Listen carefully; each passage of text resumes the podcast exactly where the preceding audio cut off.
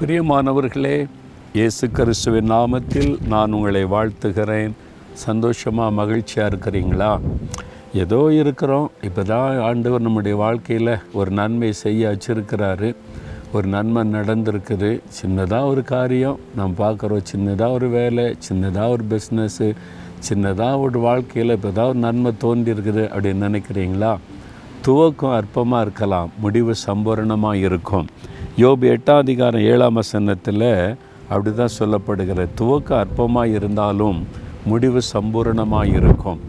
ஆயிரத்தி தொள்ளாயிரத்தி எழுபத்தெட்டில் இயேசுடிக்கா ஊழி ஆரம்பித்த போது சொந்தமாக ஒரு அடி நிலம் கூட எங்களுக்கு கிடையாது. ஒரு வாடகைக்கு ஒரு முழுமையான வீடு கூட இல்லை.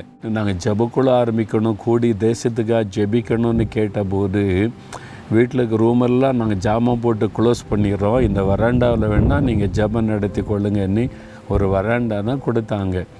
அற்பமாய் ஆரம்பிக்கப்பட்டார். ஒரு சின்ன கூட்டத்தில் இருபது முப்பது பேர் கூடி இந்தியாவுக்காக நாங்கள் ஜெபிக்கிறோம் ஆண்டவரேன்னு சொல்லி ஆண்டவர் சொன்னதற்கு கீழ்ப்படிந்து அர்ப்பணித்து அற்பமாக தான் ஆரம்பிக்கப்பட்டார்.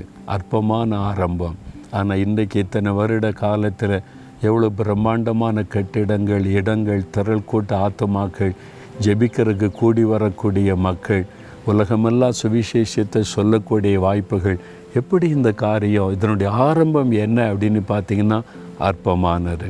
இன்றைக்கி பெரிய பெரிய பிஸ்னஸ் நடத்துகிறவங்க தொழில் செய்கிறவங்க இன்றைக்கி பார்க்குறீங்க அப்படி ஆரம்பம் யோசித்து பாருங்கள் அற்பமாகத்தான் இருக்கும். ஒரு கல்வி நிறுவனம் நிறைய ஸ்கூல்கள் நடத்துகிறாங்க பல இடத்துல அவங்க எப்படி ஆரம்பித்தாங்கன்னு விசாரித்து பார்த்தா மரத்தடியில் ஆரம்பித்தாங்களா ஸ்கூல். மரத்தடியில் ஒன்றுமே இல்லாதது. அற்பமான ஆரம்பம். இன்றைக்கி எவ்வளோ பிரம்மாண்டமாக வளர்ந்துருக்குல்ல? இன்றைக்கி அற்பமாக இன்றைக்கி ஆரம்பிக்கலாம். சோர்ந்து போகாதுங்க. அற்பமாக தானே இருக்குது இது. இது வந்து என்ன பெரிய காரியம் நினைக்காதங்க. முடிவு சம்பூரணமாக இருக்கும்.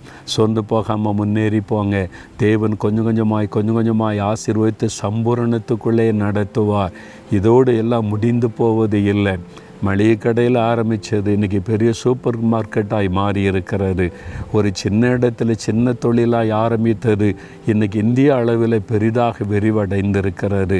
சின்னதாக ஒரு பழக்கடை ஆரம்பித்தாங்க இங்கே ஒரு பக்கம். இன்றைக்கி வெளிநாட்டுக்கு எக்ஸ்போர்ட் பண்ணுறாங்க நான் கண் முன்னால் பார்க்குறேன். அர்ப்பமாய் ஆரம்பிக்கப்பட்ட ஒரு சம்பூரணமான ஆசிர்வாதம் உங்களுக்கு ஆண்டவர் செய்வார் அதனால் அற்பமான ஆரம்பம் தானே நீ நீங்கள் சாதாரணமாக நினைக்காதங்க.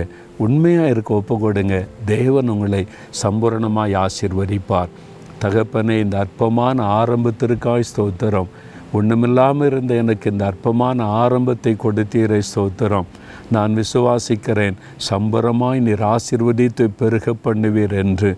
உம்முடைய பிள்ளைகள் ஒவ்வொருவரையும் அப்படி பெருக பண்ணி ஆசிர்வதித்த மகிழ பண்ணும் இயேசுவின் நாமத்தில் ஜெபிக்கிறோம் பிதாவே. ஆமேன் ஆமேன்.